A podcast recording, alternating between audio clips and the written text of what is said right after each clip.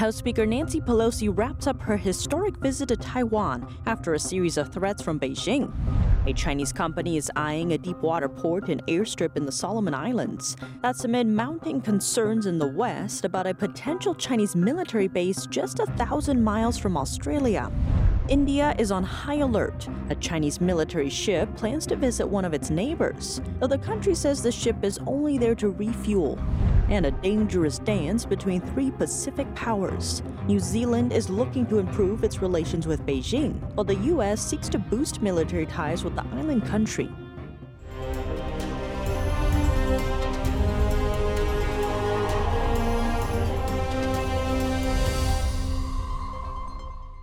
Welcome to China in Focus. I'm Tiffany Meyer.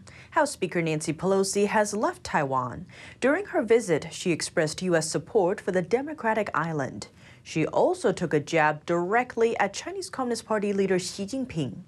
Here's a closer look at her trip. U.S. House Speaker Nancy Pelosi departed Taiwan on Wednesday. That's after her historic meeting with the Taiwanese president and lawmakers in the Taiwanese parliament. When asked about whether her visit provoked the Chinese Communist Party leader and China's aggressive rhetoric, here's what Pelosi had to say. Uh, but it also is about our shared values of democracy and freedom and how Taiwan has been an example to the world in that regard. And um, whether it's certain insecurities on the part of the president of China as to his own political situation that he's rattling a saber, I don't know. But I really, it doesn't really matter. What matters to us is that we salute the successes of Taiwan. Head of the Chinese Communist Party, or CCP, Xi Jinping is set to secure a third term in power later this year, breaking long standing precedent. Though he currently faces internal political pressure due to self inflicted economic struggles tied to pandemic policy and worsening international relations for the regime. Pelosi may have added to the regime's distress. During her visit, she also met with representatives from human rights groups who face suppression or persecution from the Chinese regime. Among them, Tibetans as well as Hong Kong and Tiananmen Square dissidents. She also waved off China's military response to her visit, saying whatever China was going to do, they'll do in their own good time. Chinese state media have announced missile tests and military drills that will encircle Taiwan, complete with live ammunition. That's within minutes of Pelosi's landing on the island. State media also aired footage of the drills and shared a map of their locations. The moves have raised concerns about a possible blockade around Taiwan, which many believe would be the CCP's first step in a potential invasion. But when asked if the U.S. and China are close to conflict, Congressman Adam Kinzinger argues if there's escalation, it's on Beijing. I think we're closer every day. I don't think it's necessarily related to this. It's related to China's desire to, to take Taiwan. It's just like Russia and Ukraine. Um, and so, yeah, I think every day we're closer. I think, frankly, conflict is uh, very likely, not necessarily in the near future, but at some point in the future. And this is why standing up with strength and making it clear that we will defend our friends, uh, I think is important to mitigate that possibility. Aside from military aggression, an expert warns that the CCP can also use trade to threaten Taiwan and the world. Well, economic coercion is important. The more economically successful Taiwan is, separate of China's economic engine, the more vitality and uh, independence with a small i Taiwan has, the more ability it has for self determination. The less, the more that China can constrict that by pressuring the island and pressuring global markets and global businesses not to engage the island, the more they can make the case or press Taiwan to engage China economically. And that, of course, equips China then to leverage that economic dependency into political concessions. So that, that I think is the longer term concern. Following Pelosi's visit, the Chinese regime also banned the import of more than 100 Taiwanese food products, including a number of popular brands. Though the regime has fallen short of taking any of the actual military actions it vowed prior to Pelosi's visit. Various countries have responded to Pelosi's visit to Taiwan and the military exercises China launched in response to it. Japan expressed its concern over the military operations. The sea area announced by China as the region of military exercises to be conducted from noon on August 4th includes Japan's exclusive economic zone. Japan has expressed its concern to the Chinese side, taking into account that the contents of the military activities include live fire drills. Australia's Prime Minister said Wednesday that the level of American engagement with Taiwan is a matter for the United States. He stressed the importance of maintaining the peaceful status quo. We live in a, an era where there's strategic competition and increased tension in our region, and where China has taken a more aggressive posture in the region. But our position on Taiwan is clear. We don't want to see any unilateral change to the status quo, and we'll continue to work with partners to promote peace and stability across the Taiwan Strait. On Wednesday, the European Union called for tensions between the U.S. and China to be resolved through dialogue. It asked for communication channels with the Chinese regime to be kept open to avoid miscalculation. With Pelosi standing on Taiwanese soil, for some, the sight brought memories flooding back. That's from the last time the island stood at the brink of a full scale crisis with Beijing. From 1995 to 1996, tensions soared between Taipei, Beijing, and Washington. The dispute peaked when Beijing fired missiles just 30 miles from Taiwan. Similar to today's situation, Beijing blamed the U.S. for the conflict. It accused Washington of violating its one China policy. The stance recognizes Beijing's claim over the island, but doesn't support it. Back in the 90s, Beijing feared that then Taiwan President Lee Teng-hui would push the island toward independence. Lee became president in 1988 and was the island's first leader born and raised in Taiwan. Under his leadership, Taiwan deepened its democratic model, and political parties that supported independence grew. Tensions erupted when the Clinton administration granted Lee a visa to visit his alma mater, Cornell University, in 1995. Washington shifted its diplomatic relations from Taipei to Beijing in 1979. Since then, the U.S. had generally restricted visits from senior Taiwan officials. But Lee used the trip to share his experience and criticize Beijing's communist regime. In response, Beijing's then leader Jiang Zemin tested missiles just 85 miles north of Taiwan's capital. At the same time, he blasted Lee with scathing comments. The verbal and military action did appear to have some success. By Taiwan legislative elections in late 1995, a large portion of the vote redirected to a pro Beijing party. Later, ahead of Taiwan's presidential election in March 1996, Beijing still threatened Taiwan militarily. The U.S. pressed China to de escalate. Instead, China announced more missile tests to be held about 30 miles from Taiwan's two port cities. The Clinton administration sent out two aircraft carrier groups in response. Despite Beijing's attempts, Lee Teng-hui won the presidential election, and the three-way crisis lost steam. Shifting back to today's tensions, a former presidential advisor to Lee gave his take on what's happening. He said, quote, I don't think China will dare to use force against the United States, but it will want to punish Taiwan. The annual Super Garuda Shield military exercises began Wednesday. They are hosted by the U.S. and Indonesia and come as tensions with China heighten in the Indo Pacific region. NTD's Chenny Wu has the story. The United States and Indonesia began annual joint combat exercises Wednesday. This year's Super Garuda Shield military exercise included more than 5,000 soldiers from the US, Indonesia, Australia, Japan, and Singapore, making them the largest since the drills were established in 2009. The exercises feature Army, Navy, Air Force, and Marine drills and will last until August 14th.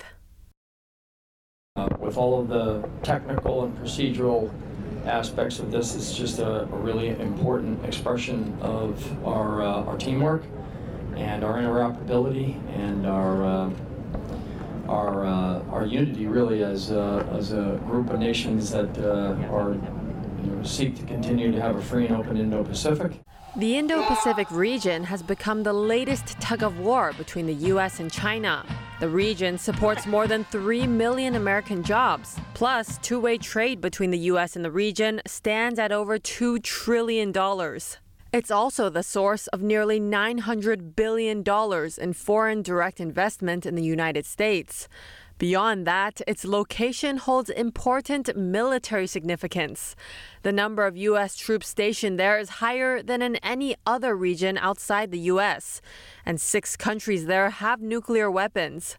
The Chinese Communist regime has been increasingly assertive over its claim to virtually the entire South China Sea. To back that up, Beijing has been significantly increasing military activity in the Indo Pacific region over the past five years.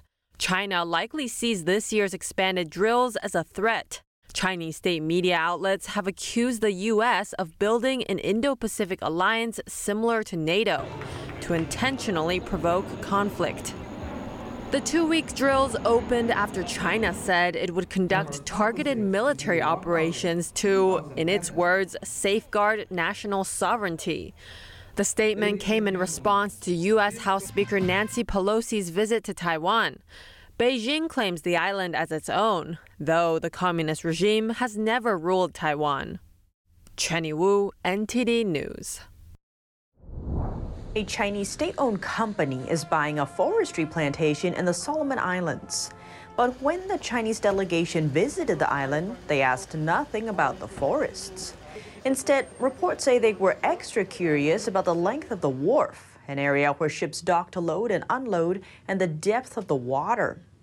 Other than tens of thousands of acres of forest, the plantation also covers a deep water port and a World War II era airstrip.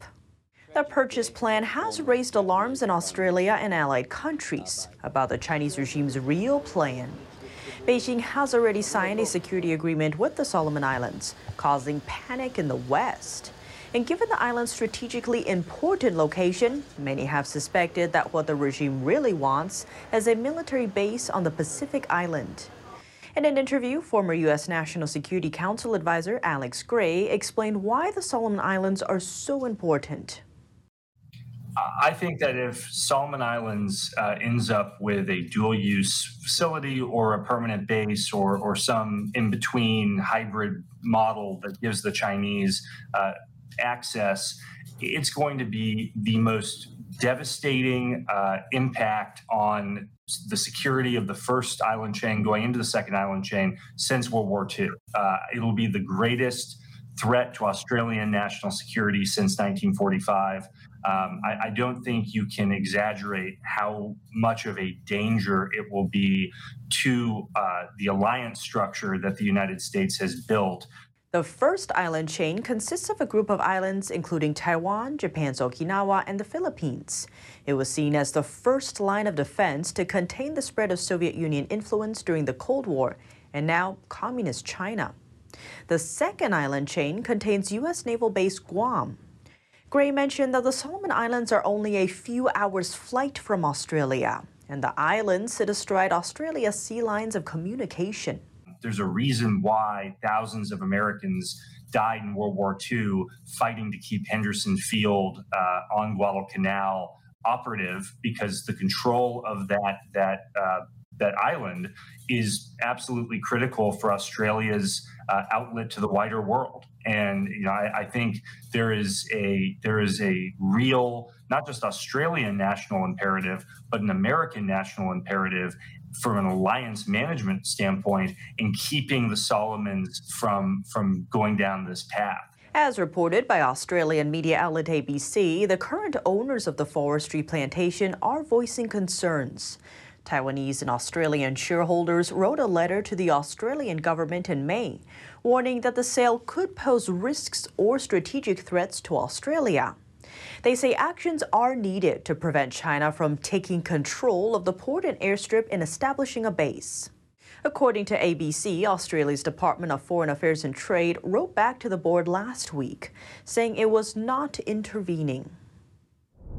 A Chinese military survey ship will visit a strategic port in Sri Lanka later this month. The country says the ship is just there to refuel, seemingly to quell worries about the situation from India. Let's look into it. Sri Lanka is trying to reassure its neighbor, India. The country is concerned over Sri Lanka's ties to China and how a Chinese military ship plans to visit a strategic critical port there. Sri Lanka's Hambantota port is known as a classic example of Beijing's Belt and Road Initiative. Some have labeled the Chinese state run infrastructure program as debt trap diplomacy. Here's how it happened the Chinese regime lent money to Sri Lanka and helped build the port. After construction was finished, it turned out that the project wasn't profitable, meaning Sri Lanka found itself saddled with a pile of debt and little to no income from the completed project. In order to pay back the Chinese loan, the country's government agreed to rent the port to China for 99 years. Here's the issue India and some countries in the West have long worried that the Chinese regime plans to turn the port into a military base, making it an inroad for the Chinese Navy to cast its influence into the Indian Ocean. And an upcoming visit of a Chinese military survey ship has ignited those fears. The government carefully monitors any development having a bearing on India's security and economic interests and takes all necessary measures to safeguard them. I think that should be a clear message. But Sri Lanka is telling India not to worry. They say the Chinese ship is just coming there to refuel. For more than 10 years, China has been on a buying spree for seaports around the world. It now owns stake in investments in ports in more than 60 countries across six continents. But those widespread purchases are raising concerns. Studies say Beijing may intend to weaponize these ports. Coming up, shifting relationships between powers in the Pacific. We look at how the U.S. is looking to deepen military ties with New Zealand and how New Zealand is looking to improve its relations with China. Plus, a deeper dive into why British businesses are cutting ties with China. That and more after the break here on China in Focus.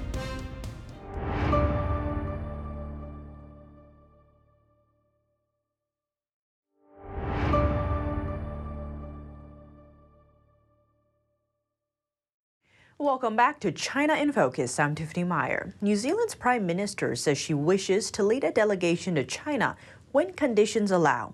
She's urging the two countries to cooperate despite their differences. Let's take a closer look at the situation.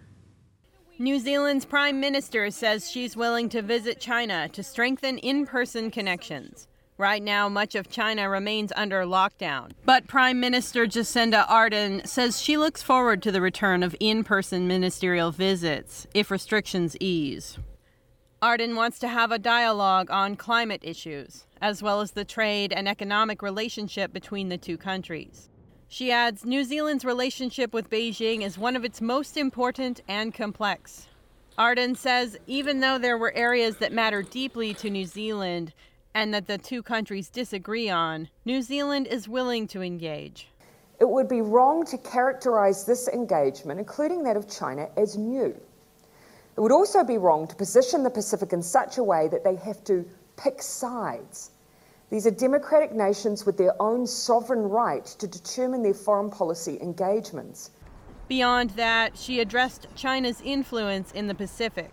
Beijing has been seeking to grow its influence in the Pacific. One of the most recent developments is the security pact with the Solomon Islands.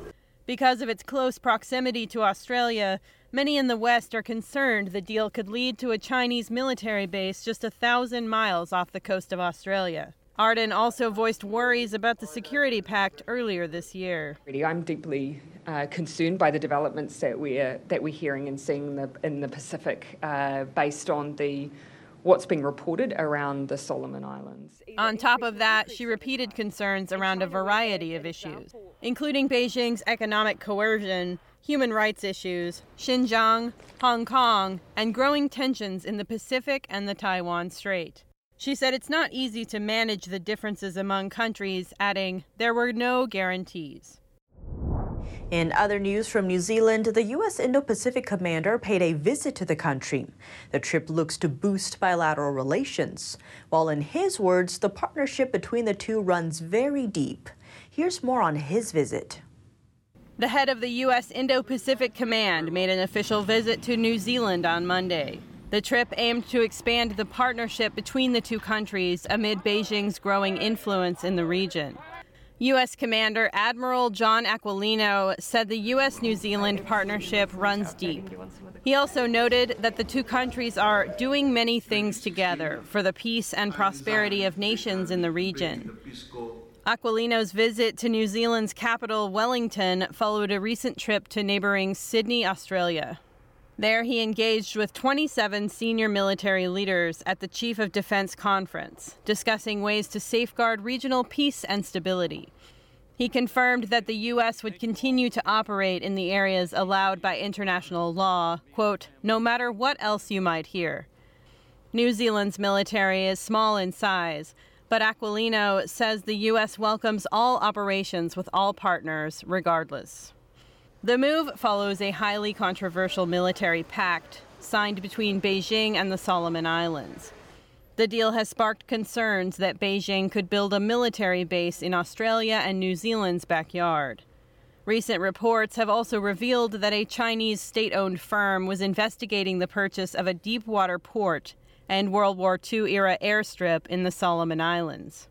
These developments have put the U.S. on alert in July, Vice President Kamala Harris pledged to support Pacific leaders in a virtual address to the Pacific Islands Forum meeting. Her commitments include the building of new U.S. embassies and an increase in funding for regional programs. Meanwhile, the Solomon Islands Prime Minister has continued to deny that the Chinese regime will establish a military base in his country. A British industry leader confirms that UK companies are leaving China. Let's take a closer look at why and what's driving the shift. British businesses are cutting ties with China, reportedly because of concerns tied to rising political tensions. The head of the Confederation of British Industry, Tony Danker, said Saturday that every company he speaks to is rethinking their supply chains. That's because they anticipate that our politicians will inevitably accelerate towards a decoupled world from China. China was Britain's biggest source of imports last year, accounting for 13% of its total. But British security concerns have risen in recent years, fueled by many disagreements, including over Hong Kong. Last week, the head of the UK's intelligence service said China has become the country's top security concern over counter-terrorism. Britain has also increasingly blocked Chinese takeovers of companies on national security grounds. On top of that, the remaining candidates for UK Prime Minister have said they intend to take a tougher line on China. Back to Danker, he mentioned U.S. influence has also played a role, noting how growing U.S. concern about China has made British companies more wary about being dependent on Chinese suppliers. Experts say some car based GPS trackers can be hacked, leading to potentially life threatening situations. Some of those flaws have been found in a device made by MiCODUS, a company based in the city of Shenzhen, China. Here are the details. According to Ars Technica, the MV720 GPS tracker made by MiCODUS has not been patched to prevent critical vulnerabilities. Security firm BitSight found six vulnerabilities in the tracker. Those include tracking cars without people knowing, disabling whole fleets of corporate or emergency vehicles, and even forcing personal cars to stop abruptly, causing dangerous situations like when driving on the highway. The security firm and the U.S. government are urging the public to stop using these popular trackers immediately. Additionally, researchers say these hacks can occur in other MiCODUS models too. The warning is serious. BitSight says the exploitation of these vulnerabilities could have disastrous and even life threatening implications. BitSight also revealed it's been trying to contact MiCODUS since September to notify the company of the vulnerabilities. They got no response, so the security firm and the Cybersecurity and Infrastructure Security Agency brought their findings to the public on Tuesday. The tracker has a broad user base. The Chinese company says 1.5 million devices are being used by over 400,000 customers. The security firm says it's in use in about 170 countries. The device costs about $20 on Amazon. BitSight says customers that use the tracker include police, governments, and militaries, plus logistics and manufacturing companies. More specifically, BitSight found that the trackers are used by a Fortune 50 energy company, one country's military in South America, a nuclear power plant operator, and a state in the eastern U.S. That's all for today's China in Focus. I'm Tiffany Meyer. If you have any feedback on the show or have something you'd like to see us cover, send us an email at chinainfocus at ntd.com. We'd love to hear from you. Thanks for watching and see you tomorrow. The 2022 NTD 8th International Chinese Vocal Competition will be held from September 29th to October 2nd at the Merkin Hall of Kaufman Music Center in New York City. The competition is honored to have specially invited vocalists with the world renowned Shen Yun Performing Arts to serve on its panel of judges. The Gold Award is $10,000. For more information, please visit vocal.ntdtv.com.